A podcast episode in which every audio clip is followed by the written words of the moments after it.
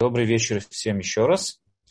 Э, смотрите, перед тем, как начать урок, э, перед тем, как начать урок, э, я хотел немного пару слов о прошлом уроке, потому что он вызвал какой-то ажиотаж даже, не знаю, очень много было, мне приходило на Телеграме, на WhatsApp, очень много э, замечаний о уроке и так далее, и так далее. И я хочу подчеркнуть такую вещь. То, что я понял, у многих людей путается понятие морали. Мы на прошлом уроке, это было две недели назад, потому что на прошлой неделе не было урока, э, понятие мораль мы затрагивали тогда немного вот это вот понятие, это вот вызвало большой интерес, и очень много было, как я уже сказал, очень много писали мне на эту тему, очень много хотели более подробного разъяснения и так далее. Конечно, очень подробно и полностью объяснить это будет э, нелегко, тем более то, что я не хочу сейчас весь вечер этому посвящать. Я попытаюсь объяснить это очень вкратце для того, чтобы вот ответить на многочисленные вопросы на эту тему. Что такое мораль? Да, вот моральный поступок, мораль. Что собой вот мы требуем определенной морали? Что собой? Что такое мораль? Очень часто ассоциируется понятие мораль с понятием хороший поступок. Но это немного разные вещи. Это даже очень разные вещи. Это, скажем так, параллельные, параллельные линии, которые не всегда между собой пересекаются. Я приведу вам, допустим, такой пример. Представьте себе, человек, мы с вами видим такую вот ситуацию, как идет какой-то дедушка, да, пожилой человек, идет по улице и несет тяжелые сумки. Он надрывается, идет, надрывается, очень тяжело ему, он еле-еле идет, жаркий день. И вдруг из подъезда выбегает какой-нибудь, там, не знаю, молодой человек, берет эти сумки и помогает дедушке занести их домой, ему же он его усаживает на стул этого дедушку, приготавливает ему холодный напиток, заботится очень об этом дедушке. С одной стороны, мы это видим как очень хороший, правильный поступок. Даже более того, можем сказать, что он моральный поступок, ну, по-простому. Но если вдруг мы понимаем, что этот человек, нам говорят, что этот молодой человек, он получает зарплату, его работа заботиться об этом дедушке. То есть ему семья этого дедушки платит большую сумму денег, допустим, и он помогает этому дедушке и получает за это большую зарплату. Тогда вполне, может быть, он и делает хорошие поступки, с этим никто не спорит, но можно ли это тогда сказать, что это моральный поступок? Приведу тоже другие примеры. То есть мы сегодня сейчас поговорим немного о разных примерах для того, чтобы вас подвести к самому вот этому пониманию. Мы видим, как кто-то, не знаю, там бросается в воду, в море, и спасает утонувшего человека, рискуя своей жизнью. Он прям вот рисковал своей жизнью, море, допустим, там буря какая-то в море, и он бросается и спасает человека, вытаскивает его на пляж, оживляет его, там, знаете, делает ему дыхание, оживляет и так далее, и так далее. Мы тоже бы, по идее, назвали, смотрите, человек рискует своей жизнью для спасения другого человека. Наверное, он делает хороший и моральный поступок. Но потом этот человек говорит, какой поступок, что вы от меня хотите? Я думал, что это какой-то там, не знаю, богатый человек, какой-нибудь олигарх. Я был уверен, что он мне возместит мою, вот это вот все мои усилия, возместит деньгами. А это, оказывается, обычный человек, сколько мне там заплатит. И он как бы в злости покидает этот пляж. Как мы отреагируем на этого человека? Как мы отреагируем на ситуацию, когда человек спасает тысячи жизней. И потом он в ярости нам говорит, что ему за это не заплатили. Данная ситуация, опять же, конечно, спасение тысячи жизней, это считается хороший поступок. Никто с этим не спорит. Но поведение человека, какая его мотивация? Мы с вами уже не раз об этом говорили, о том, что э, моральные ценности, ценности, да, вот, моральные ценности, э, они цены тем, что в них верит человек. То есть, опять же, мы приведем пример. Человек встает, мы говорим, что человеческая жизнь движется в рамках, человеческая жизнь движется в рамках э, вот этой вот причины, э, средства и цель. Да, человек встает рано утром, идет на работу. Ради чего? Какой смысл? Зачем ты это делаешь? Ему нужны деньги. Окей, значит, деньги для него это цель, А то, что он встает на работу, это средство, то есть его работа это средство. Если бы, допустим, в чем разница, если я подойду к этому человеку и скажу, не вставай на работу, живи за мой счет, ну тогда нету никакого смысла ему вставать на работу. Потому что его смысл это деньги, это есть его цель. Деньги.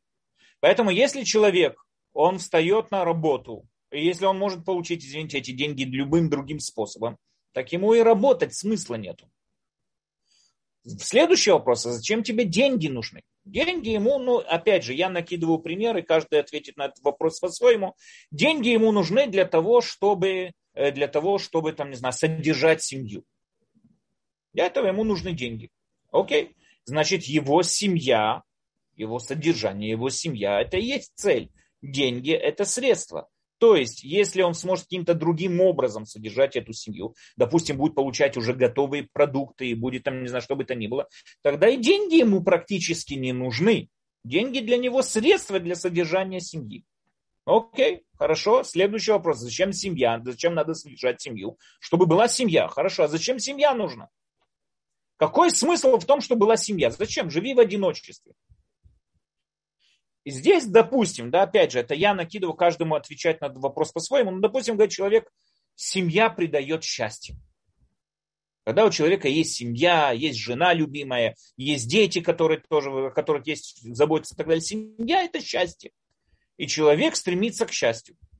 Ну, тогда понятно, что его главная цель – это счастье. Семья – это средство достижения этого счастья. То есть, если он будет счастливый через какие-то другие пути, допустим, ну тогда ему и семья не нужна. Он может достичь это же счастье, это же ощущение счастья, достичь любым другим путем. Вопрос следующий. А зачем быть счастливым? Какой смысл быть в том, чтобы быть счастливым? И здесь нормально, ну, человек становится и скажет, счастливым быть это все, надо быть счастливым. Нету причины. Надо быть счастливым, допустим. Да, надо быть счастливым. Все тогда получается, что быть счастливым для него это ценность. И надо подчеркнуть, ценность отличается от средств или отличается от э, даже целей тем, что у ценности нету никакой причины, кроме глубокой веры человека, что так это должно быть. Это есть его ценность, так это должно быть. Человек должен быть счастливым. Почему? Ну что он верит в то, что человек должен быть счастливым. И именно это счастье, стремление к этому счастью и есть его ценность. Потому что если он ответит нам вопрос, а зачем быть счастливым, он скажет, допустим, быть счастливым, там, не знаю, это придает много внимания, допустим, люди тебя начинают тебе завидовать и так далее. Тогда понятно, что в данной ситуации счастье для него это всего лишь средство достижения более высокой цели. Поэтому ценность в определении своем, ценность, будь то какая бы то ни была ценность, она, ее определение в том, что у нее нет никакой причины, кроме того, что человек глубоко верит, что так и должно быть. Это также относится к моральным ценностям тоже. Моральная ценность, что значит моральный поступок? Это тот самый поступок, который человек выполняет не ради какой-то ни было выгоды. Потому что если он выполняет этот поступок ради выгоды, это уже перестает быть моральным поступком. Это хороший поступок или плохой поступок. Мы его уже ценим вам по-другому. Но как бы, каким бы хорошим он ни был, моральным он не является. Если человек идет в пожарную службу, допустим, потому что там платят, ну, допустим, очень большую зарплату, Значит, то, что он спасает людей, это уже не моральный поступок. Это уже поступок э, выгодный. Человеку выгодно, он получает, допустим, хорошую зарплату. Я не знаю, так это или нет, но, допустим, он получает хорошую зарплату. И поэтому ему выгодно находиться на этой работе, ему очень выгодно. И с моралью это не связано. Опять же, поступок может быть хороший. Никто не спорит о его хорошем или плохом, о том, что он хороший или плохой. Но он не моральный. Потому что когда человек, как я привел пример, спасает тысяч, жизнь тысячам людей, и он потом ищет, кто ему за это заплатит, кто ему возместит за это, ну тогда здесь никакой морали нету. Это просто было выгода. Он думал, что получит за это деньги. И все, и поэтому ради этого он сделал тот или иной поступок. Значит, первое, что мы требуем от морального поступка, это чтобы этот поступок был не в поисках выгоды, а в поисках веры эту моральную ценность. Второе, что мы требуем от морального поступка, это какое-то определенное пожертвование, саможертвование. Да? Приведу вам пример. Представьте себе ситуацию. Нищий человек, бездомный, бомж, да, то, что называется. Бездомный человек сидит на улице. И он вот сегодня еле-еле смог собрать себе, там, не знаю, 30 шекелей. Да, живя в Израиле, собрал 30 шекелей. 30 шекелей ему хватает, чтобы зайти в какую-то там закусочную и купить себе там какую-нибудь закуску. Ему это хватает. И вот он собрал эти вот 30 шекелей, которые долго сидел под дождем и так далее, там, даже играл на аккордеоне, чтобы люди обратили на него внимание, все.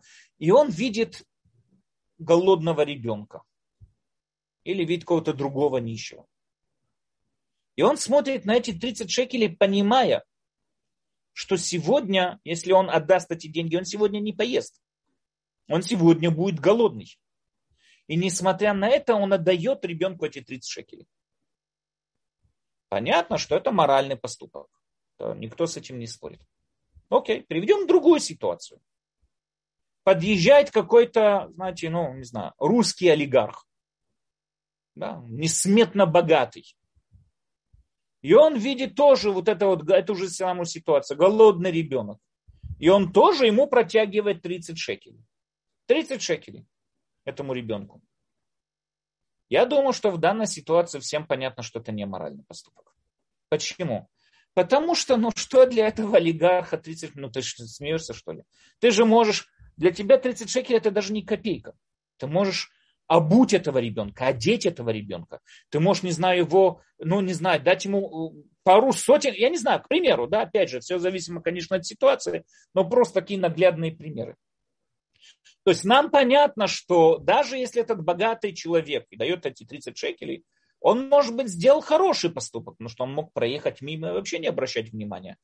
Но это не тот моральный поступок, который мы ценим и который вот мы считаемся с его моралью. Почему? Почему нищий дал ту же самую сумму? Это моральный поступок. А тот дал эту сумму, но это, ну, это не моральный поступок. Мы этот поступок не уважаем, не ценим ничего. Ответ, я думаю, заключается в том, по-простому, да, каждый сможет это ответить, это в том, что здесь нищий что-то пожертвовал. Он осознал весомость своих последствий своего поступка. Он осознал, что он из этого будет голодать. И все равно пошел на этот шаг.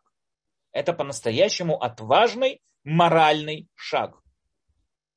В отличие от этого богатого человека, ну, для него реально, ну, 30 шекелей это, ну, ну реально смешно. Это даже, это, это даже не копейки, это, у него 300 шекелей для него ничего не стоит. Он там заказал себе десерт в каком-то ресторане за, за 1000 шекелей. Что для него 30 шекелей? И поэтому, когда он дает 30 шекелей этому ребенку, ну, ну нет, мы от него такого не ожидали. Ожидали что-то большего. Таким образом, мы с вами видим, что моральный поступок, у него есть два условия. Первое условие – это то, чтобы он делался без какой бы то ни было выгоды а потому что человек глубоко в это верит, без какой бы то ни было выгоды. Потому что он верит в правильность этого поступка, и он моральный поступок. Второе, второе требуется какое-то, да, самопожертвование, то есть взвешивание и осознание последствий своего поступка, что я что-то жертвую. Поэтому если бы этот олигарх дал, там, не знаю, 300 шекелей, мы бы больше ценили этот поступок, потому что это что-то большего от себя дал. А 30 шекелей для него это копейки, мы это мало ценим. То есть не ценится в наших глазах. Он не может прийти, можете себе прийти и гордиться, ой, я сегодня так ребенку помог, дал ему 30 шекелей. Это вызовет смех у всех. Таким образом, мы понимаем, что моральный поступок это немного отличается от хорошего поступка, потому что они оцениваются по-разному совсем. Я хочу подчеркнуть еще одну такую вещь мы можем считать, скажем так, у каждого человека так моральный поступок вырабатывается вокруг каких-то определенных целей, у каждого человека ценностей, у каждого человека свои ценности, зависимо от круга его общения, от культуры, в которой он рос. И вполне может быть у каждого человека своя мораль. И может быть, я с его моралью не, не считаюсь, вполне может быть.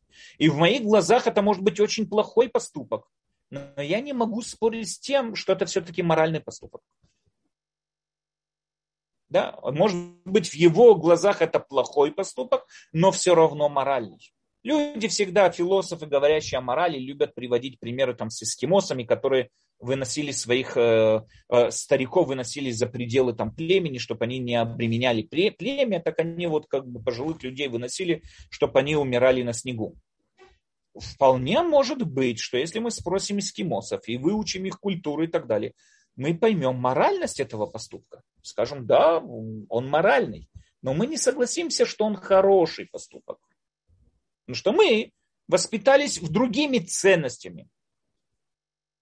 То же самое, что там в Спарте написано, вписывают там, что они бросали там э, э, нездоровых детей, как только рождался ребенок, его проверяли, если он нездоровый был, их бросали в пропасть, убивали их. Почему? Потому что он не может быть, он будет ношей для общества.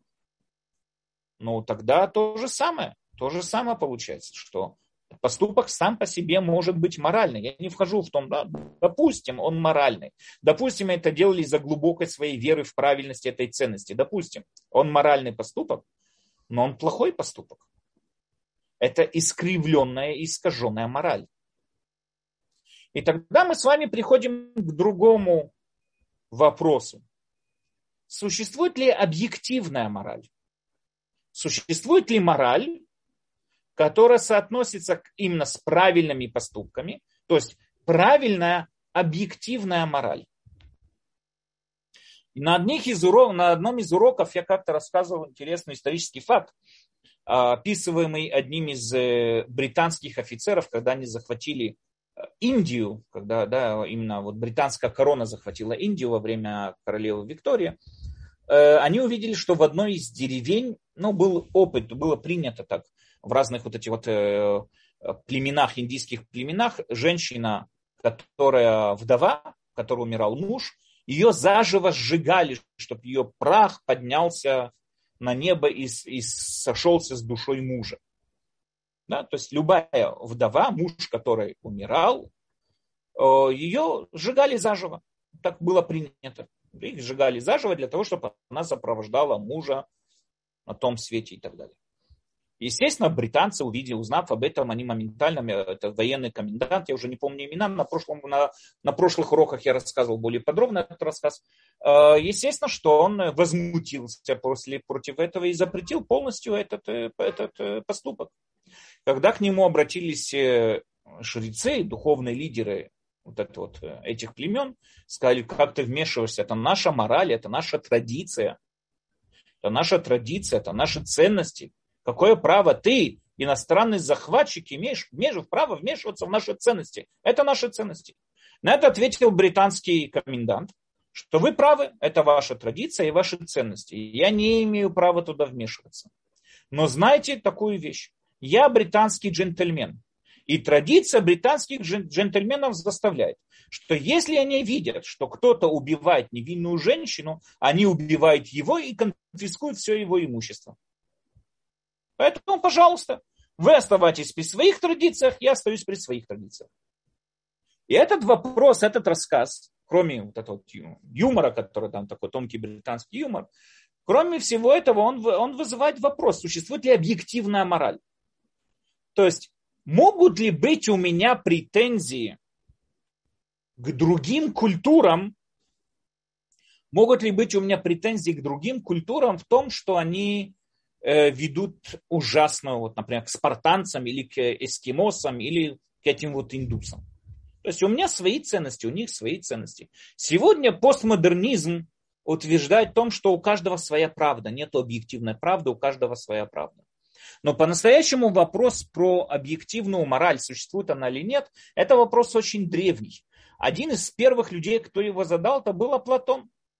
А Платон задался таким вопросом то, что нам запрещают или, или э, заповедуют нам Бог, боги, да, ну, скажем, будем говорить в нашем языке Бог, то, что он запрещает, допустим, или наоборот заповедует нам Бог.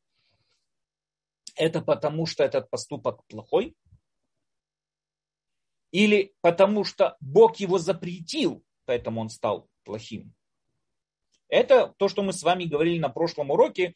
Мы видим мнение, мы привели мнение Равсадия Гаона, который сказал, что по-настоящему Бог, он э, не подчиняется каким бы то ни было закономерностям и так далее, он Бог. И поэтому вполне может быть то, что он запрещает, то или иное, это его дело, и мы, вынуждены, мы должны это выполнять. Принятие власти Всевышнего это означает то, что мы выполняем то, что сказал Бог. Бог это желание, если желание хочет то или иное и так далее, мы обязаны это выполнять. То есть с его точки зрения заповеди, они совершенно произвольные, зависимые от желания Всевышнего. Если бы Всевышний хотел, чтобы мы вместо тфилина одевали бы ведро на голову, мы бы одевали бы ведро на голову. Но он хочет, чтобы мы одевали тфилин, поэтому мы с ними ходим. Если бы он хотел, чтобы мы одевали розовый тфилин, мы бы одевали розовый тфилин. Нету никакого смысла в этих заповедях, которые нелогичны, то, что мы с вами разделяли на прошлом уроке. Я рекомендую послушать прошлый урок, но нету никакой, нету никакой э, скажем так, э, причинности в этих мицвод. Они произвольны, потому что так захотел Всевышний. То есть, по мнению Равсадия Гаон, получается очень интересная идея, что Бог не запретил ту или иную заповедь, потому что она плохая. Да? Ну, приведем к примеру, допустим, заповедь, э, не знаю, там, обижать слабых или воровать. Да? Он то, что он запретил воровать, это не потому, что она сама по себе плохая. Она стала плохая, потому что Бог ее запретил. И вполне может быть, мы с вами найдем какие-то, знаете, там, э, культ, какие бы то ни было культуры, где воровать вполне может быть считаться как хорошее, как правильное. Вот каждый, кто когда-нибудь слышал там вот эти воры в законе, они, у них очень четко делится мир. У них есть фраера и есть, не знаю, как они там себя называют, воры. У фраеров надо воровать, это обязательно, это, это, это, это так и надо. То есть надо понять, фраер это любой человек, который тяжело работал и долго зарабатывал себе там на то или иное. Человек честный человек. В их понятии он считается фраер. То есть это, конечно, искаженная реальность, это искаженный вид, но в их понятии, да, вот этого человека надо воровать. Почему же мы говорим, что воровать нельзя? Мы говорим, что воровать нельзя, потому что Бог запретил. Да, это опять же, более подробно мы рассматривали это на прошлом уроке. И именно вот эта вот часть урока вызвала всю эту дискуссию. В отличие от этого, Рамбам приходит и говорит, что мы не можем приписать Всевышнему произвольные, просто вот капризные, произвольные какие-то э,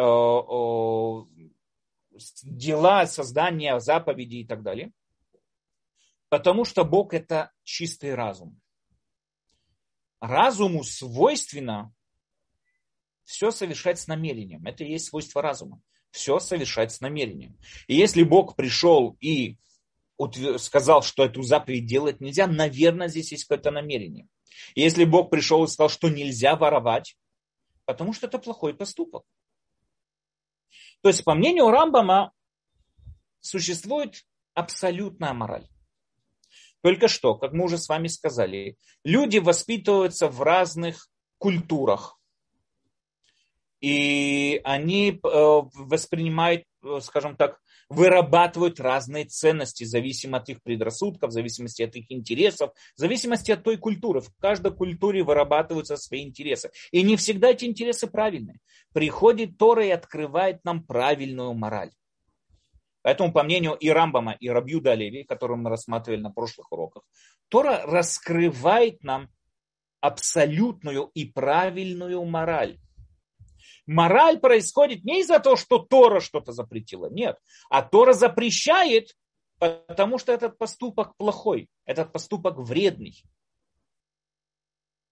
Тора нам раскрывает, какие поступки хорошие, какие поступки плохие.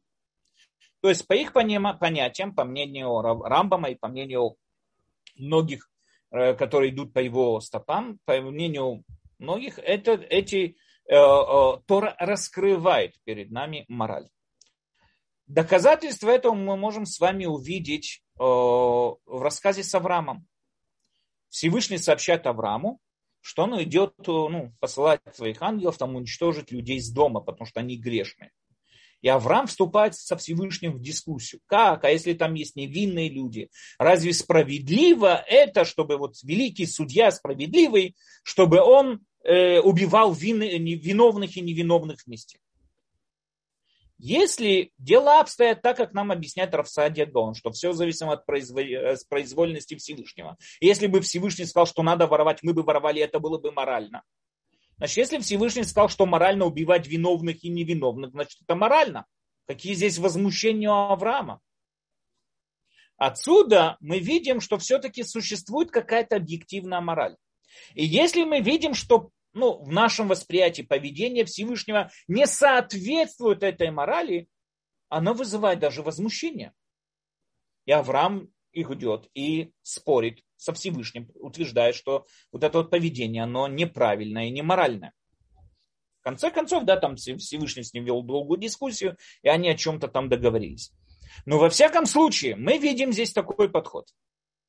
По мнению Рамбама, по мнению Рабьюда Леви, по мнению очень многих мудрецов, мораль, правильная мораль, это объективная вещь. Только она скрыта от разных людей по причинности их другого воспитания, неправильного воспитания, которое вырабатывалось там от разных ситуаций, от разных тем и так далее, и так далее. Неправильности. Эскимосов не хватало провизии, поэтому они вынуждены были избавляться от слабых людей. Там Спарта хотели построить сильную армию, поэтому вынуждены были избавляться от разных там инвалидных детей и так далее. Тем самым образом, вокруг этого и начала формироваться их культура, которая в конечном привела к тем или иным ценностям, и эти ценности, они оказали в нашем понятии, они неправильные, в их понятии они правильные, в наших нет. Приходит Тора как объективная мораль и говорит нам, что эти ценности плохие. Тора требует от нас уважать пожилых людей, Тора требует от нас заботиться о нуждающих, о нуждающихся. И тем самым образом мы понимаем другие принципы морали, которые объективны, потому что это Тора, они объективны, и тем самым образом даже к Всевышнему, если мы видим что-то, скажем, в его поведении, ну, скажем, грубо говоря, да, в его поведении Всевышнего что-то не то, мы даже можем, ну, как и Авраам, прийти и возмущаться или пытаться каким-то образом это выучить и понять, как это сопоставить вместе. Таким образом, мораль не всегда правильная. И мораль не всегда хорошая. Мораль это факт опять же, факт, который от нас скрыт, но человек действует в рамках, человек действует в рамках какой-то выгоды или в рамках своей веры, веры в ценность этого действия. Это называется моральный или неморальный поступок. Теперь, поступок этот хороший или плохой, это тоже другой вопрос. Вполне может быть, что вот эти вот, знаете, из организации ИГИЛа, и Эль-Кайда, и Хамас, и Хизбалла, и, к сожалению, их там как клопов наполняют весь мир. Каждый из них, который идет на самоубийство, он уверен, что он совершает хороший поступок, вполне может быть. Совершает ли он моральный поступок? Тоже вполне может быть. Только это искаженная мораль. Это ужасная мораль. Она искаженная, искривленная. Этой морали подражать нельзя. Но это мораль. Он придерживается каким-то моральным принципам. И для этого он готов пожертвовать своей жизнью. Те, кто совершили теракты 11 сентября там, с этим зданием близнецов, все они были из очень э, устойчивых и богатых саудовских семей. Многие из них были там, э, даже имели, некоторые из них имели какую-то степень, они имели профессии, там была часть из них доктора и так далее, и так далее. И им это не мешало, наоборот, они готовы были со всей яростью умереть ради этой идеи. Морально это морально. Если так это и есть, да, то это морально. Но это правильно? Конечно, нет. Это искаженная мораль. Ужасная мораль, но мораль. Поэтому очень часто мы ассоциируем эти два понятия вместе. Мораль и правильный поступок. И это ошибка. Это неправильно. Они не должны идти вместе. Это две параллельные линии. Моральная и правильная. То, что от нас, то мне тоже задают вопросы, а вот как, например, религиозные люди, которые выполняют мицвод ради там, получения там, какого-то вознаграждения от Всевышнего или из-за страха перед Всевышним. Опять же, в прошлых циклах уроков мы очень подробно разбирали такое понятие, что значит человек, который служит Всевышнему лишма, ради самой идеи или ради какого-то получения какой-то выгоды. Поэтому подчеркиваю, человек, который выполняет мицвод Торы ради какой-то выгоды или из-за страха того, что Всевышний спустится и его тлупит каким-то там, не знаю, огненным ремешком за то, что там сделал то-то и то-то, это не моральный поступок. И мудрецы его называют лолишма. Это поступок ради какой-то выгоды или ради избежания какого-то наказания. Он с моралью не связан. Это не тот высокий уровень, который требуется от нас. А какой высокий уровень требуется от нас? Выполнять то, что требует Всевышний, или не нарушать его запреты из-за нашей глубокой веры, что так это надо, что это наша ценность, потому что мы приняли на себя как ценность служения Всевышнему. То, что называется лишма, ради самого Всевышнего. Поступок выполняемый ради самого Всевышнего. Опять же, кто хочет более подробно рассмотреть вот эту вот разницу между лишма и лишма, мы очень подробно объясняли это в прошлых циклах, и я рекомендую там посмотреть по-моему, они есть в Ютубе, да, прошлые циклы тоже. И посмотрите там э, предисловие к Санедрин. Мы очень долго объясняли и входили вот эти вот тонкости этих разниц между лишма и лолишма. Таким образом, да, подведу итоги, потому что мы уже и так, я выделил этому слишком много времени, не планировал целых полчаса, но подведу, подведем итоги. Моральный поступок не всегда означает правильный поступок. Потому что правильный поступок или неправильный поступок зависит от моих интересов не то неправильно, извините, неправильно, неправильно, хороший или нехороший поступок. Хороший или нехороший поступок зависит от моих интересов. Ведь нету понятия хорошо в мире, нас окружающем мире, такого понятия, как хорошо не существует. Хорошо это моя оценка происходящего. Раковые клетки, не дай бог, да, это хорошо или плохо? Ну, в основном люди относятся к этому как что-то ужасное, негативно. Но если мы услышим, что там, не знаю, у кого-то мегатеррориста, у Хасана Сралы, там, да, главы Хизбаллы, найдут раковые клетки, так это самое радостно, что может быть для любого человека, который хочет мирно и тихо жить. Если мы услышим, что какие-то грешные люди, какие-то, не просто грешные, а какие-то мегаубийцы получили раковые клетки, ну так что может быть лучше этого? Естественно, что его близкие в этом видят что-то негативное. Но раковые клетки с точки зрения науки, это, они не оцениваются как хорошо или плохо. Они оцениваются как факт. Есть или нету. Хорошо или плохо, это моя личная оценка, которую я даю в зависимости от моих интересов. Если я отталкиваюсь от интересов Торы, тогда хорошо или плохо, в зависимости, зависит от Торы. Нарушение субботы. Это хорошо или плохо?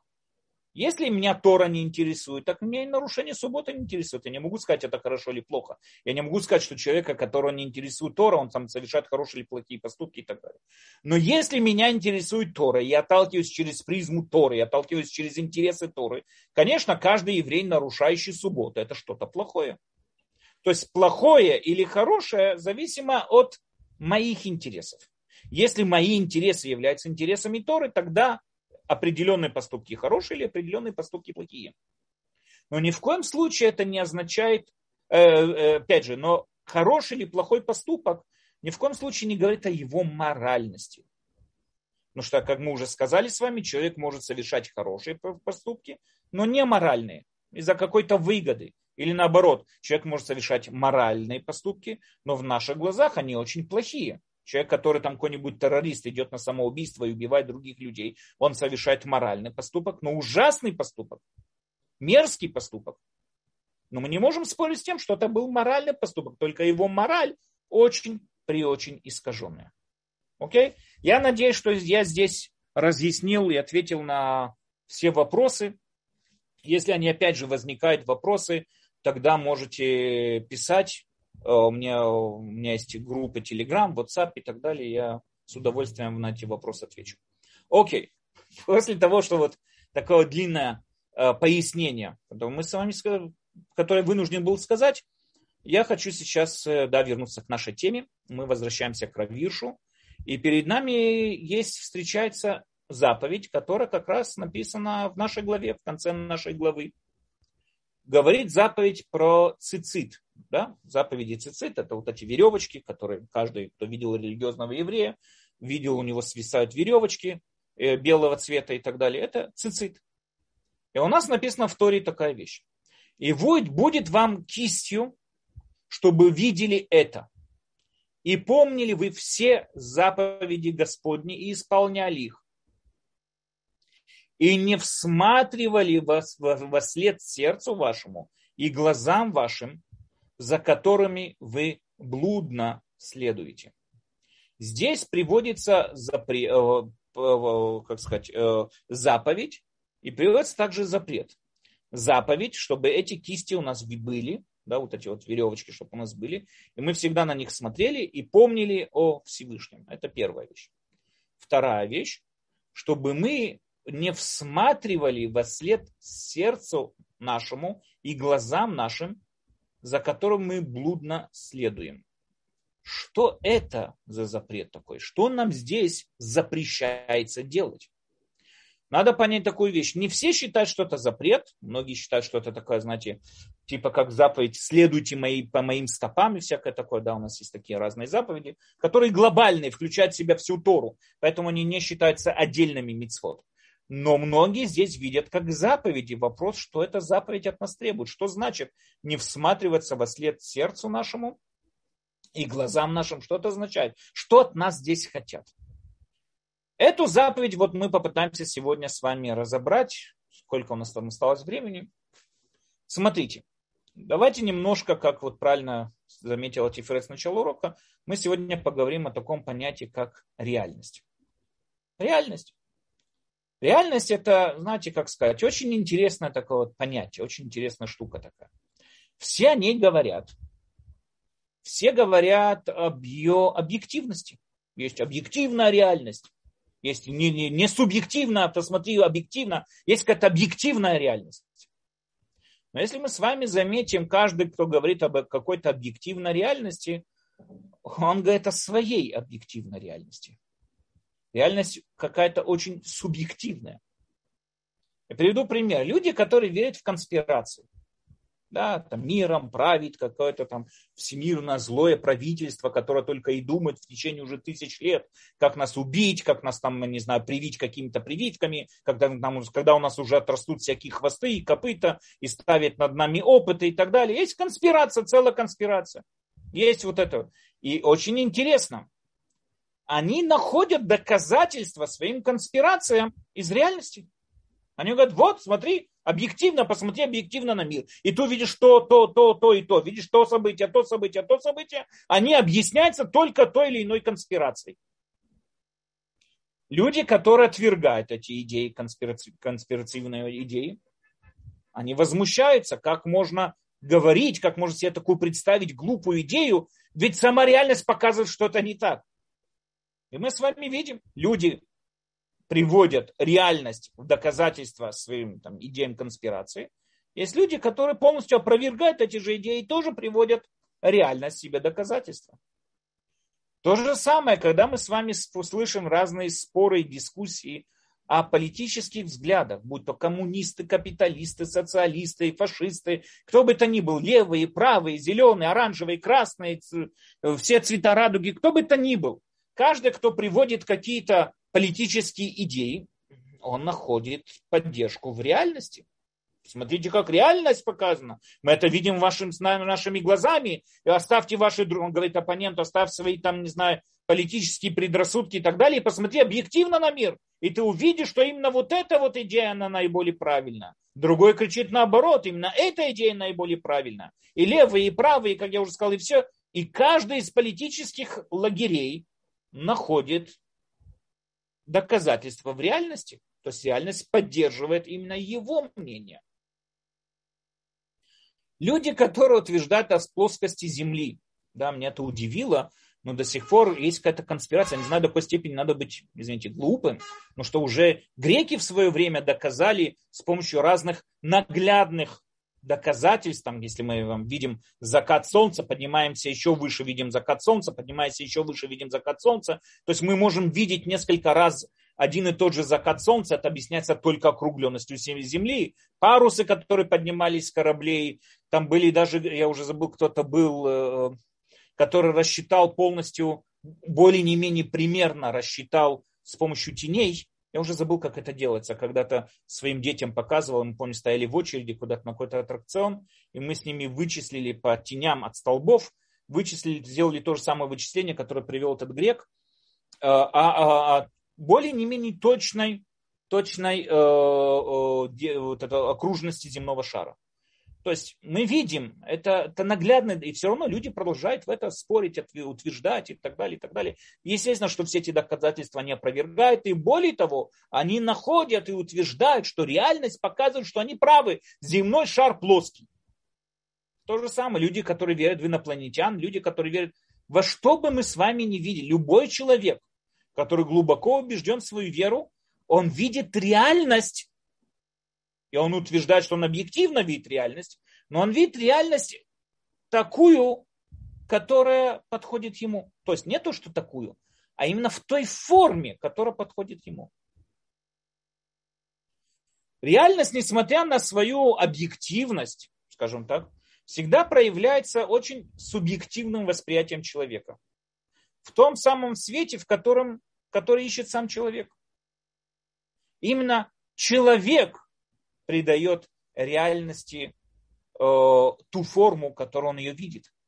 Поэтому мы часто слышим, что ты не видишь, разве ты не видишь, что это вот так вот и так вот. Другой говорит, нет, ради ты не видишь, это совсем наоборот. Дело в том, что человек никогда не видит реальность в нейтральной форме. Он всегда воспринимает реальность через призму своих интересов. Даже на уровне физики, да, сегодня мы знаем, что цвета в мире, цвета, ну, нету, в мире нету ни, цве, ни цвета, ни запаха, ни звука, ничего-то нету.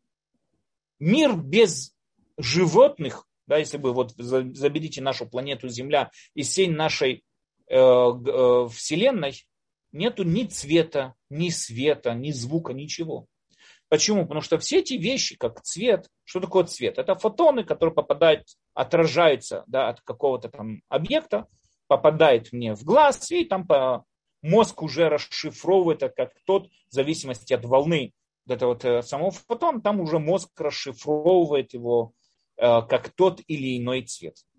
То же самое звук. Звук это волны, переходящие там по пространству, да, и костические костика, переходящие в пространстве, бьет мне по барабанной перепонке, и я слышу тот или иной звук. Как сказал в свое время Бартл Рассел, один из выдающихся академиков Британии, сосна, которая падает в лесу, и там нету кого бы то ни было живого, кто мог это услышать, сосна, упавшая в лесу, не создала никакого шума. Она создала какие-то волны в воздухе, да, какие-то определенные волны, которые никто не уловил, и поэтому никакого шума не было. Волны не создают шум барабанная перепонка, которая ударяется в волны, она дребезжит в зависимости от этих волн, и получается тот или иной шум. То есть практически можно сказать такую вещь. Запах, цвет, звук, все, что мы с вами видим, теплота, тепло, холодно и так далее, это все расшифрование нашего, нашего мозга. Никто никогда не видел реальность такой, как она есть по-настоящему. Всегда ее видим именно так, как ее расшифровывает наш мозг. Тем более, когда мы с вами говорим реальности, которая не касается мира физики, а именно нашего вот восприятия, наших идей и так далее, и так далее. Человек всегда видит реальность через призму своих интересов. Знаете, очень интересная вещь такая, вот как раз в эту главу мы с вами читаем, главу про шпионов. Муше послал разведчиков разведывать землю Израиля, и они пришли с ужасными докладами, ужасные. Там, земля Израиля, она ужасно, там сидят разные великаны и очень мощные города, и мы не сможем их захватить, и там большая смертность, и так далее, и так далее, и так далее. Когда встали спорить с ними Еушуа и Калев, это двое разведчиков, которые не подались вот этому вот общественному мнению, мы с вами видим, что они не спорили с их фактами. Они сказали, да, вы правы, там очень мощные народы, но мы их спокойно победим, ведь мы вышли из Египта, и какие чудеса нас сопровождали, и другие народы нас боятся, мы их победим. Смертность большая, так это наоборот, проявление власти Всевышнего и так далее, и так далее. То есть интересно то, что они не спорили о фактах. Они спорили о том, как эти факты воспринимать и понимать. То же самое происходит и здесь. Когда человек видит реальность, он может быть, мы можем говорить о фактах. Вопрос, что здесь именно мы с вами увидели, в этих фактах. То, что мы увидели, это то, что говорят нам наши интересы. Евреи, э, разведчики, разведчики, у них были интересы не заходить в Израиль. Почему? Потому что э, как вот сегодня со мной кто-то разговаривал, привел мидраж такой, да, совершенно верно. Есть такой мидраж, который говорит, что они были главы поколения, они боялись, что изменится иерархия власти при входе в Израиль, и поэтому они вот на подсознательном уровне очень не хотели входить в Израиль.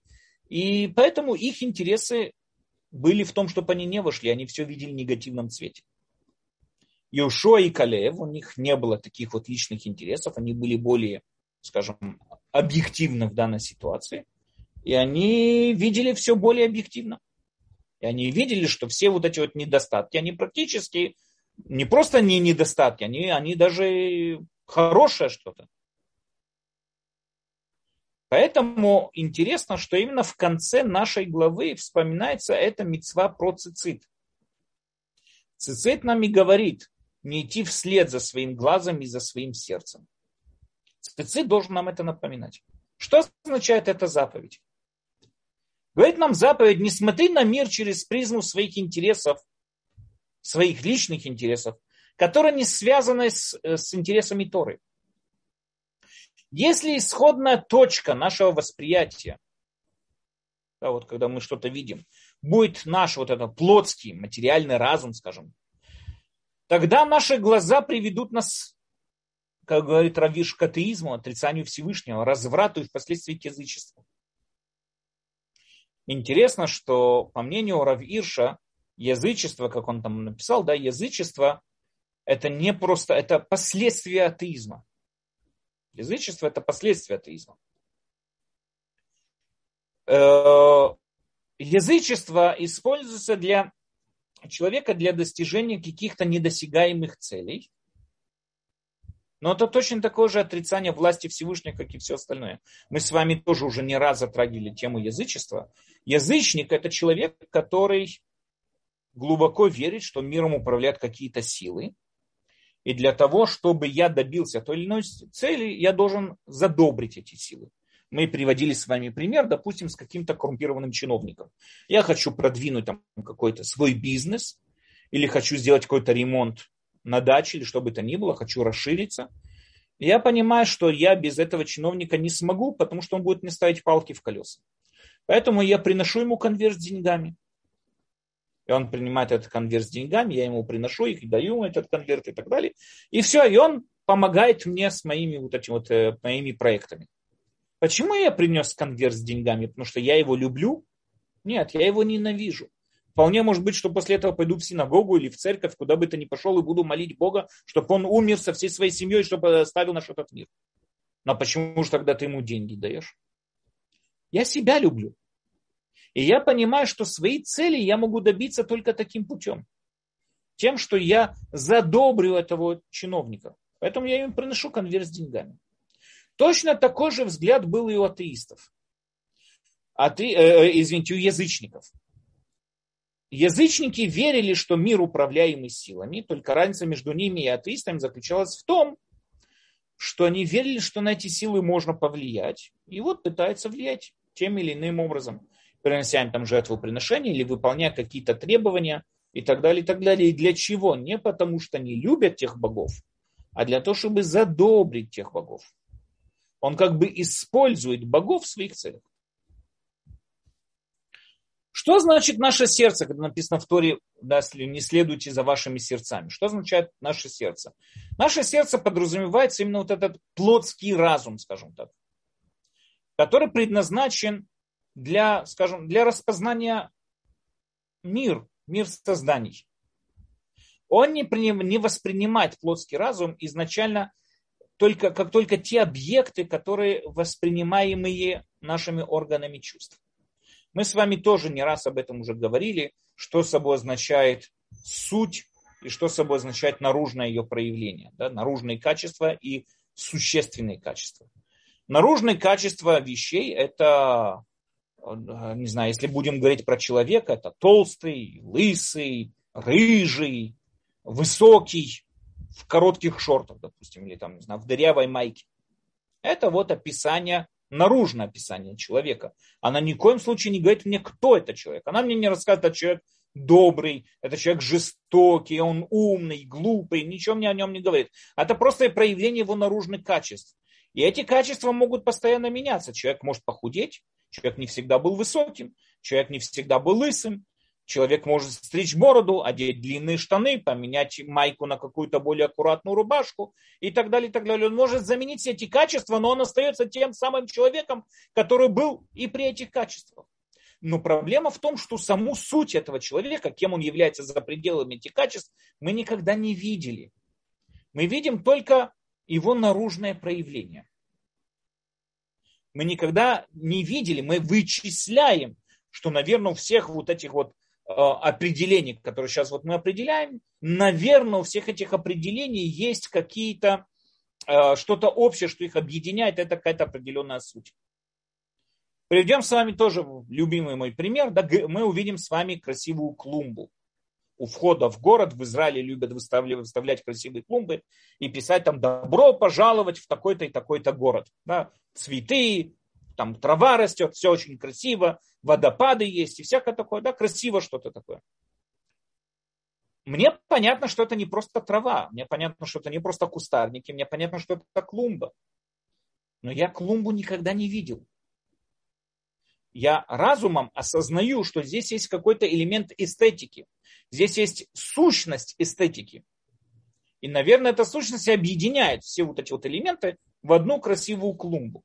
Но животные этой сущности не осознают. Животные видят только наружное, только наружное качество. Поэтому, там, не знаю, корова, овца, что бы то ни было, она не поймет, что перед нею клумба. Она увидит перед собой траву. Таким образом, нам то, что в первую очередь бросается нам в, наш, в нашем глазу, это именно наружное качество любого проявления. Потом мы уже осознаем, что это за суть. Когда перед тобой вижу стул, первое, что мне бросается, это его, из чего он сделан, из железа, допустим, и какого цвета, черного, и у него четыре ножки и так далее. Это то, что мне в первую очередь бросается. Потом я уже понимаю, секунду, если он имеет такую форму, если его сделать, наверное, у него есть какая-то суть, наверное, есть какой-то смысл, суть какая-то в этом. И тогда я сейчас уже понимаю, что передо мной находится стул, а не просто какое-то железо. Но опять же, первое, что мы воспринимаем, это именно наши это именно наружные качества. Так вот, если смотреть на мир только через плотский разум, да, только через проявление каких-то и так далее, не, не ища, не, не, извините, не, не пытаться найти какой-то общий смысл или какую-то общую суть, мы с вами видим какую-то определенную замкнутую цепочку причин следственной связи. Это она появляется перед нами какой-то замкнутый круг, без каких бы то ни было щелей, абсолютно замкнутый и так далее. И даже если мы себе представим с помощью каких-то там, не знаю, логических выводов, что есть какая-то одна сила, которая управляет всем этим замкнутым кругом, это есть ее, как бы скажем, первичная сила и так далее, и будем даже ее называть Богом, и скажем, что это первое звено в этой цепочке и так далее, но мы не принимаем его как абсолютную власть над всем этим миром. Мы его видим только как первичная причина. Мы еще не достигли истинного понимания реальности. Мы видим только его наружное проявление. Говорит нам Равирш, что Тора открывает нам реальность того, что над миром есть одна абсолютная власть. Не первопричинность, которая все создала, а именно власть. И эту власть человек должен осознать, что он должен принимать эту власть над собой и смотреть на мир через призму интересов этой власти, а не через призму интересов самого себя. Есть много разных философов, которые могут доказывать нам существование Бога. Аристотель, у него очень много и очень красивых разных суждений на эту тему. Но им никак не мешает отрицать его власть. Потому что Аристотель утверждал, что Всевышний это первопричинность всего. Но это никакой власти его над всем этим нет. Всевышний как бы э, э, отражает этот мир, он излучает этот мир, но он никак не, никакой власти он над этим миром нет. Человек даже, который верит в Бога, но не принимает его власть, он тоже, можно сказать, относится к группе атеистов. Атеист это не просто тот человек, который отрицает существование Всевышнего, Бога. Он отрицает, говорит Равиш, именно его власть над всем. Есть очень много лекторов в израильских университетах, которые долго занимаются философией Рамбама. И они из философии Рабьюда Леви, и вообще, в общем, еврейской философии, то, что называется, от Расади, Гаона и так дальше. И они очень глубоко понимают все эти идеи, они могут рассуждать и приводить разные споры и разные доводы и так далее, и так далее. Но им это никак не мешает после лекции пойти в некошерный ресторан и купить себе некошерную еду. Им это никак не мешает. То есть можно сказать такую вещь. Они знают, что есть Бог, они о нем постоянно им занимаются, но они не приняли этого Бога как власть над ними, над всем этим миром. Наши глаза видят только материю. Поэтому, если мы будем идти, говорит Равиш, вслед нашим глазам, мы увидим мир, который состоит из разных частиц, из, каждая из которых действует в рамках своих личных интересов. Но один общий закон, управляющий всеми, которым они подчиняются, мы этого не увидим. Мы увидим, как каждое животное действует в рамках своих интересов.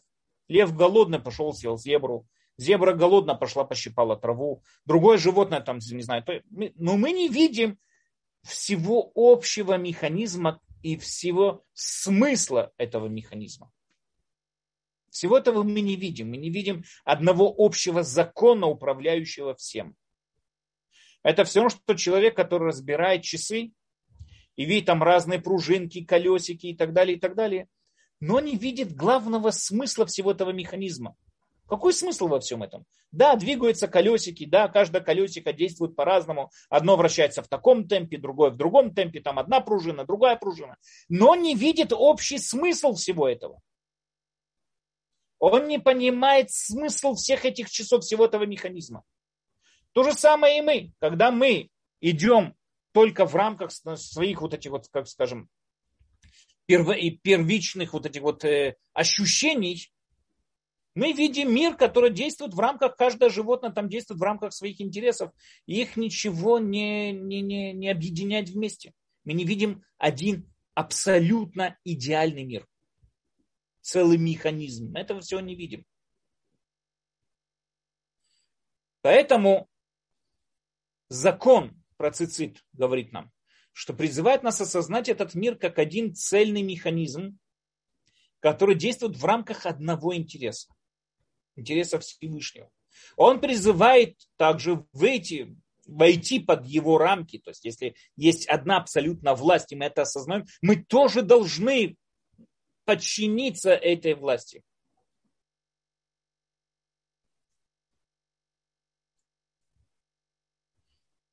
Человеческая, скажем так, в, в плоть вот этого вот э, его возжелания и так далее, не желает отказываться от удовольствия. Да, она хочет получать удовольствие и так далее. Которое, и поэтому не готова подчиниться одному общему интересу. И тогда что останавливает человека от жизни животного? Заниматься только одним достижением своих интересов, достижением своих соблазнов. Говорит Равиш, если человек, живущий в таком понимании, что нет ничего важнее его вожеланий, его соблазнов, он докатывается до самых страшных уровней, он докатывается до разврата.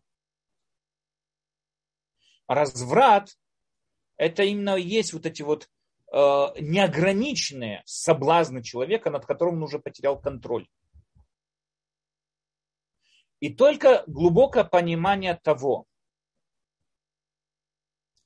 что за пределами всего этого мира, за пределами всех этих увиденных нами событий, скрывается одна абсолютная власть, скрывается одно абсолютное намерение.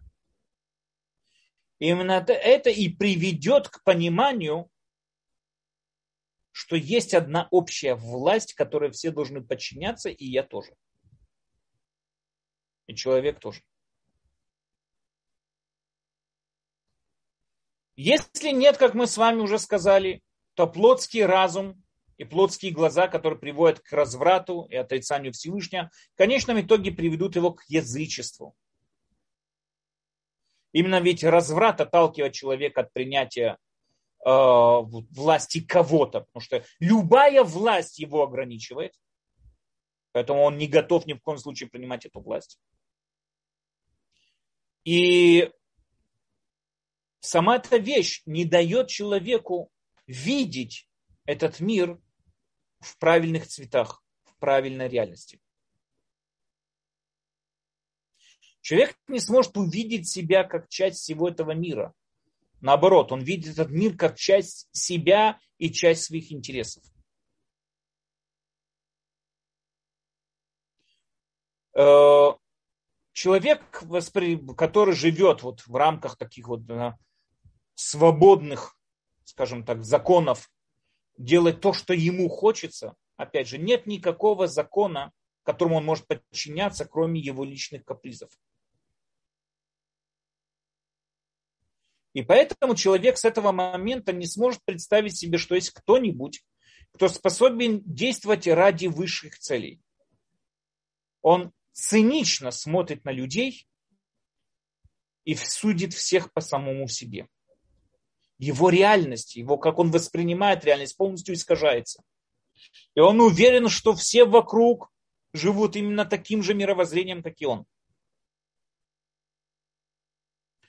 Тем самым образом человек скидывает с себя какую бы то ни было духовность или стремление к духовности, делать что-то ради другого человека.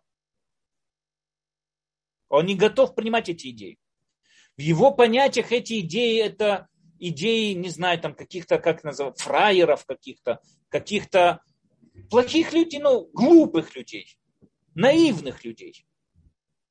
И мы видим с вами, как именно наоборот, то, что любой другой человек ценит, то, что вот мы с вами до этого говорили, как моральный, правильный поступок, в его глазах это очень наивный и глупый поступок. Как такое может быть, что кто-то совершает и делает те или иные действия, Э, э, в рамках не своих интересов, а ради каких-то высоких целей. Он не восхищается теми людьми, он презирает тех людей. Почему? Потому что реальность, которую он видит, она не соответствует их, их поведению. Реальность, которую он видит, это реальность раздробленного мира, который каждый занимается одним улучшением своего комфорта и выживания соединиться ради какой-то глубокой идеи, пойти кому-то на помощь, сделать кому-то доброе дело ради доброго дела, человек это уже не ценит. Человек это презирает. Видит в этом что-то ничтожное, какое-то, какое-то, знаете, поведение какого-то, ну, фраер какой-то, подумаешь там и так далее. И более того, человек будет поклоняться любому существу, которая в его воображении может улучшить его, скажем, э, э, улучшить его комфорт или приблизить его к воплощению его соблазнов. Он начнет их э, обожествлять. Они становятся для него кумирами. И он переходит в, языч... в состояние язычника. Тора нас учит, что человек должен смотреть на мир и видеть себя как одно целое со всем этим миром. Я и весь мир – это одна цельная, один цельный механизм. Так же, как и мир полностью создан одним, единым Богом, так же и каждый человек должен видеть себя как созданное одним единым Богом, и так же, как весь мир подчиняется всей его власти, так же и человек должен принятия и подчиняться этой власти. Мир не раздроблен на мелкие частицы, он един. Бог создал этот мир Он не его часть. Он создал этот мир. И поэтому надо понимать, нельзя его судить и оценивать по тому, как мы оцениваем этот мир. Когда мы хотим понять, подойти к Всевышнему, понять его намерения и так далее. Исходная точка должна быть не этот мир, а именно сам Всевышний. Мы должны понять, что Всевышний выделяется за пределы всего этого мира. И его намерения, они совсем другие, чем те намерения, которые мы встречаем э, в нашем мире и так далее. Подведем итоги. Что нам говорит эта заповедь? Опять же, да? Не, вы, не высматривали во след сердцу вашему и глазами вашими. Говорит Рави, что одна из крупных ошибок, я подвожу просто итог, Одна из крупных ошибок человека заключается в том, что он смотрит и видит мир, это одна из его главных проблем, видит через призму каких-то интересов, а ни в коем случае не может его видеть объективно. Человек ограничен, он не может видеть объективно этот мир. Он всегда его видит через какую-то призму. И говорит нам Тора, если ты видишь через призму своих интересов, ты увидишь реальность всегда искаженную, и всегда в субъективных своих личных интересах цветах. Поэтому, говорит Тора, ты должен смотреть, видеть мир через интересы Торы, а не через интересы своих личных э, побуждений и так далее.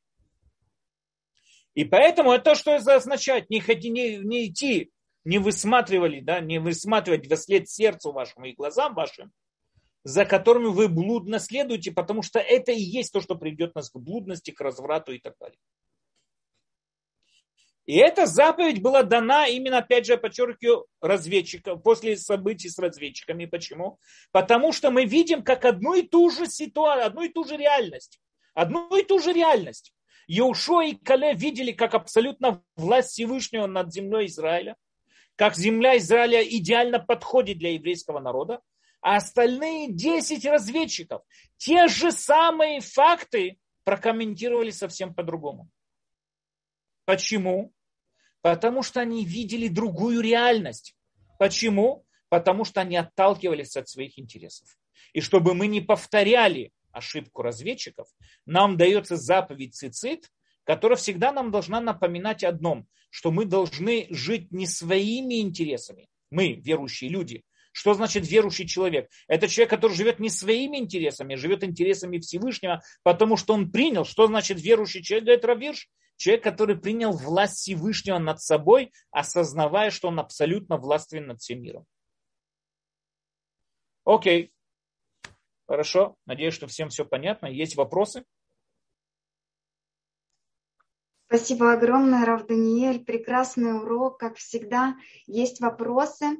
Пожалуйста, можно поднять виртуальную руку и задать вопрос голосом. Кто писал, пожалуйста. Я прочту тогда. Первый вопрос был такой. Трепещите перед Богом, святые Его, ибо нет скудости у боящихся Его.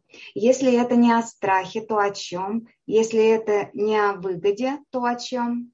Взятые из Берката Когда мы говорим о страхе Всевышнего, надо понять такую вещь. У нас есть два понятия страха. Есть понятие страх, которое я боюсь последствий. Я боюсь, что Всевышний, как я сказал, придет и огненным ремешком меня отлупит. Это я не хочу. Это я боюсь. Есть другое. Есть страх, который называется страх перед его величием. Страх перед его уважением. Я приведу вам пример. Человек очень не хочет, допустим, э, разочаровывать уважаемого им человека, потому что он его очень уважает и боится его разочаровать. Да? Это не потому, что он боится последствий, это не потому, что этот уважаемый человек на него, там, не знаю, его изобьет или его накажет. Это нет. А потому что он, он боится нарушить его слово. Это называется богобоязнь. Настоящая богобоязнь. Не потому, что человек боится, что Всевышний его накажет. Не, не это требуется. То же самое, когда мы говорим о, о, о какой бы это ни было любви к Всевышнему. Это не то, что мы любим его вознаграждение. Потому что если любим конфеты, которые он нам раздает, так мы не Всевышнего любим, мы любим сами конфеты. Когда мы говорим о трепете или любви к Всевышнему, мы говорим именно к самому Всевышнему. Трепет перед Всевышним означает, опять же, не страх последствий, а страх разочаровать его. Это означает, когда мы говорим о трепете. Спасибо, Рав Даниэль. Следующий вопрос. Морально это аналог истинности? Э, мы с вами как сказали, что э, вопрос, что означает истинность. Но если мы скажем, что существует объективная истинность, тогда нет, потому что, как мы с вами сказали, мораль, она, она очень субъективна и вырабатывается э, в разных культурах своя мораль вырабатывается. И, может быть, они считают, что это истинность, вполне может быть, но это не всегда. То есть истина, когда я понимаю понятие истины, это что-то объективное. А всегда ли мораль объективна? Нет. Мораль Торы, да. Если мы вот принимаем концепцию Торы, если мы принимаем власть Торы и так далее, тогда мораль Торы, да, она истинность. Но любые другие моральные эти нет. Добрый вечер, Квадарав, Тиферет. Здравствуйте. Автор да. вопроса, пожалуйста. Да, я там выше немножко спрашивала, я чуть-чуть запуталась с этим, да?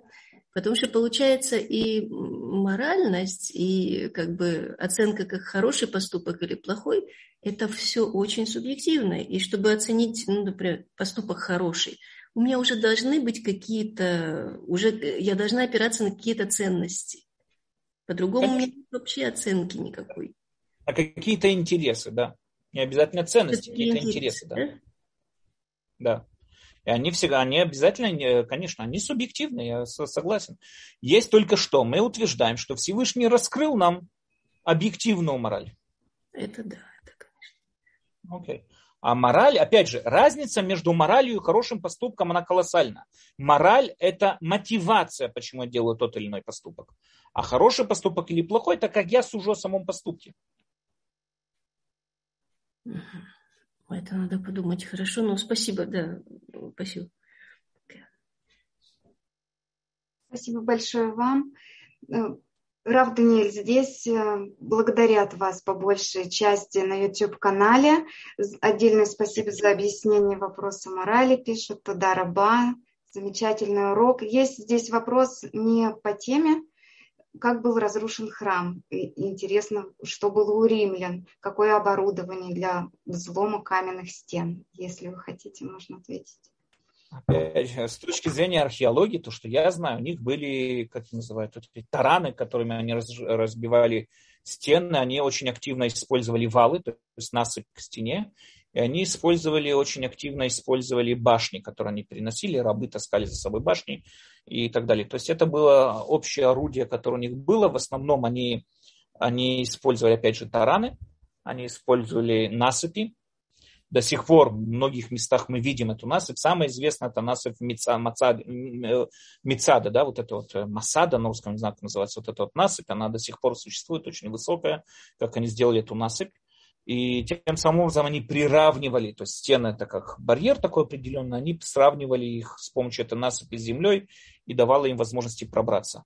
Э, Иерусалим это было тяжелее, постоянно эти насыпи атаковались, и поэтому это была долгая и тяжелая блокада. Но в конечном итоге, да, Иерусалим был захвачен из-за массового голода, который был в то время, и, и так далее. Но опять же, это, эта тема истории, она очень интересна, конечно, но опять же, знаете, есть очень недавно вышел интересный не фильм, а я даже не знаю, как его можно назвать. То есть это э, художник нарисовал 1300 картин каких-то, и есть голос, закадровый голос, который вот вставляется картина, и закадровый голос рассказывает, это все получается как один такой, знаете, как рассказ через комикс какой ну вот красивые картинки, я это очень рекомендую, потому что он вводит в атмосферу супер. Можете найти в Ютубе, не знаю, как у вас иврит, там называется Агадат, Агадат Ахурбан. И я думаю, что там ответит вам на все исторические вопросы. А, спасибо, Рав Даниэль. Лана, поднятая рука, пожалуйста. А, добрый вечер. Я хочу вернуться к вопросу о морали. И я не буду, а, как бы сказать, возвращаться к своему примеру, аборигенах и куки, э, потому что мы выясняли тогда, что это очень сложно, и я не хочу об этом говорить. Я хочу говорить о другом. Если бы мы сидели и говорили о морали в парке с каким-то человеком просто, я бы говорила, у меня такой моральный стержень, не такие ценности, а у тебя такой. Я считаю, что я права, ты считаешь, что ты права. Вот и разбежались, каждый остался при своей морали. Но тем не менее, каждый из нас является человеком какого-то государства. И вот тут я хочу конкретно э, сказать о евреях и особенно, наверное, о религиозных евреях. Мало того, что у евреев вот эта дилемма, с одной стороны Тора, с другой стороны э, государственные нормы, законы и так далее, но и все евреи, э, не все, но многие религиозные евреи живут в разных государствах, у которых разные законодательства. И вот эм, как бы я думала, что вы прошлись по многим моим вопросам, и вы высказали свою позицию, свои разъяснения. Но вот этот момент, мне кажется, или я не услышала, или вы его не затронули. Я, смотрите, любой закон государства, он уже сам по себе не моральный. Потому что государство, когда ставит те или иные законы, они их ставят не потому, что это какая-то ценность, они это ставят потому, что есть какая-то причинность этому да. закону.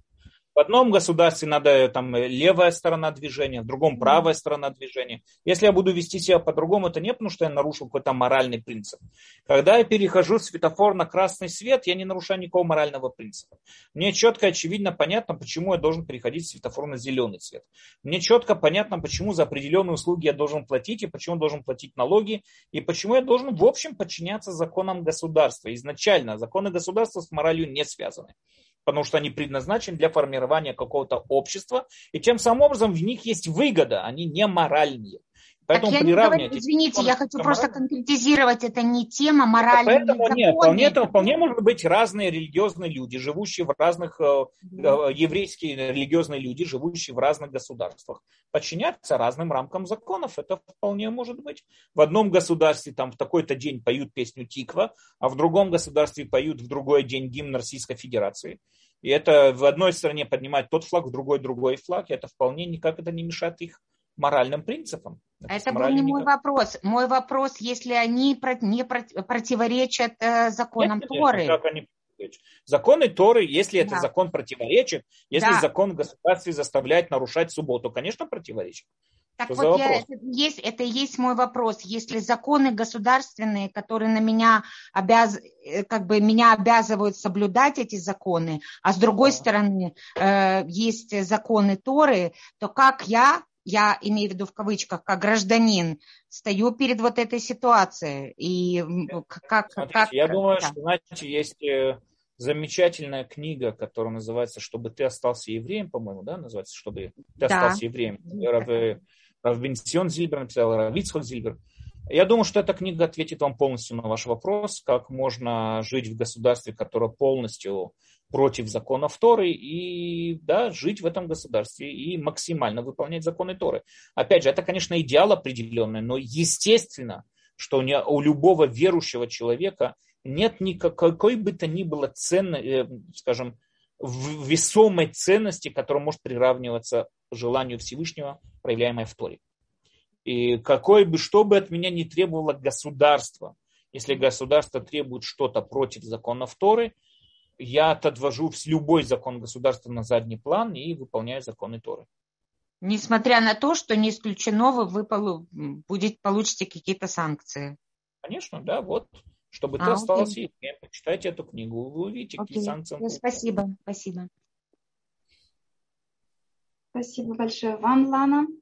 Следующий вопрос. Почему цицит обязателен не всегда, а только если хочешь носить четырехугольную одежду?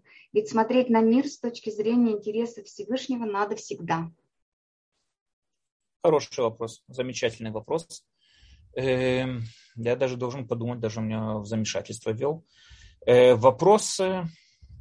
У нас есть заповеди, просто э, заповеди, которые мы разделяем, заповеди, которые возлагаются на самого человека, и в заповеди возлагаются на определенные вещи Цицит – это заповедь, возлагающаяся на вещи. То есть, когда, как только у меня есть одежда из четырех углов, я должен в нее шить вот эти вот э, веревочки, не вшить, а ввязать эти веревочки, которые, э, которые мне должны об этом напоминать. Если у меня нет этой одежды, я изначально от них освобожден, это совершенно правильно и верно. Сегодня многие религиозные люди специально ходят в специальном таком вот э, одежде, которой есть вот эти вот четыре угла, чтобы обязаться э, в этих веревочках и так далее. Замечательный вопрос, честно скажу, замечательный вопрос. Я даже в замешательстве, не знаю. Очень хороший вопрос, никогда о нем не думал. Хороший вопрос. Надо будет подумать. Хорошо.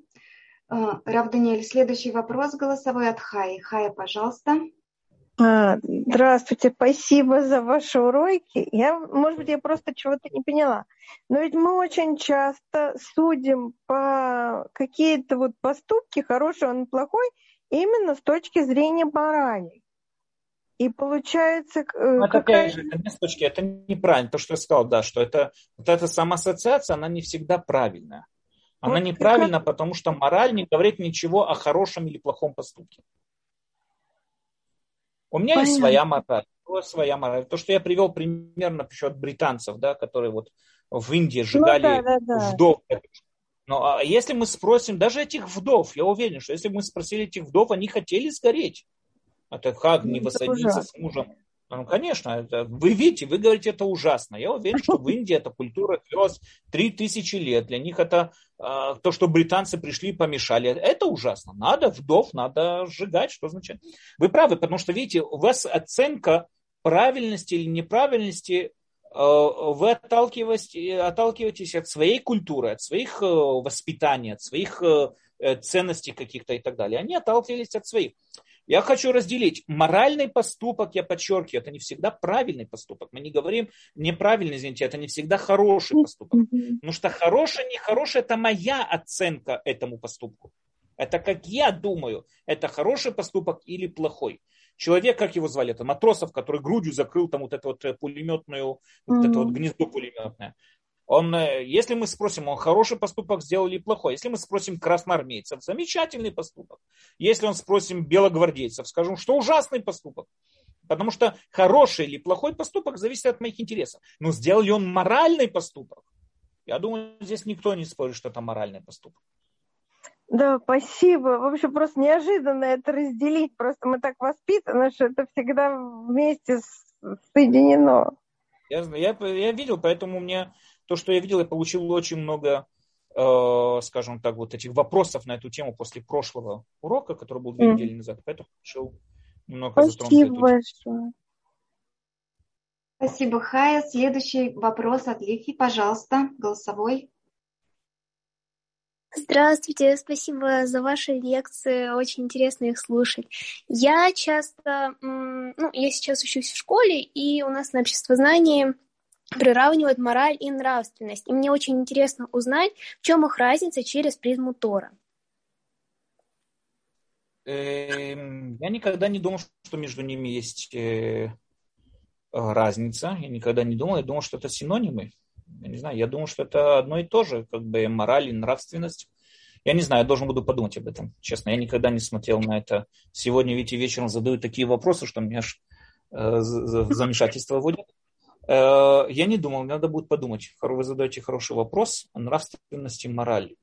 Не знаю, я думаю, это одно и то же. В обоих ситуациях на иврите называется мусар. Я не знаю, я должен буду проверить эту тему. Хорошо, должен спасибо. С удовольствием. Спасибо огромное, Рав Даниэль. Не, не смеем больше вас задерживать. И на все вопросы ответили. И будем ждать вашего нового урока. Спасибо. Всего всем хорошего, хорошей недели, доброго вечера и до свидания.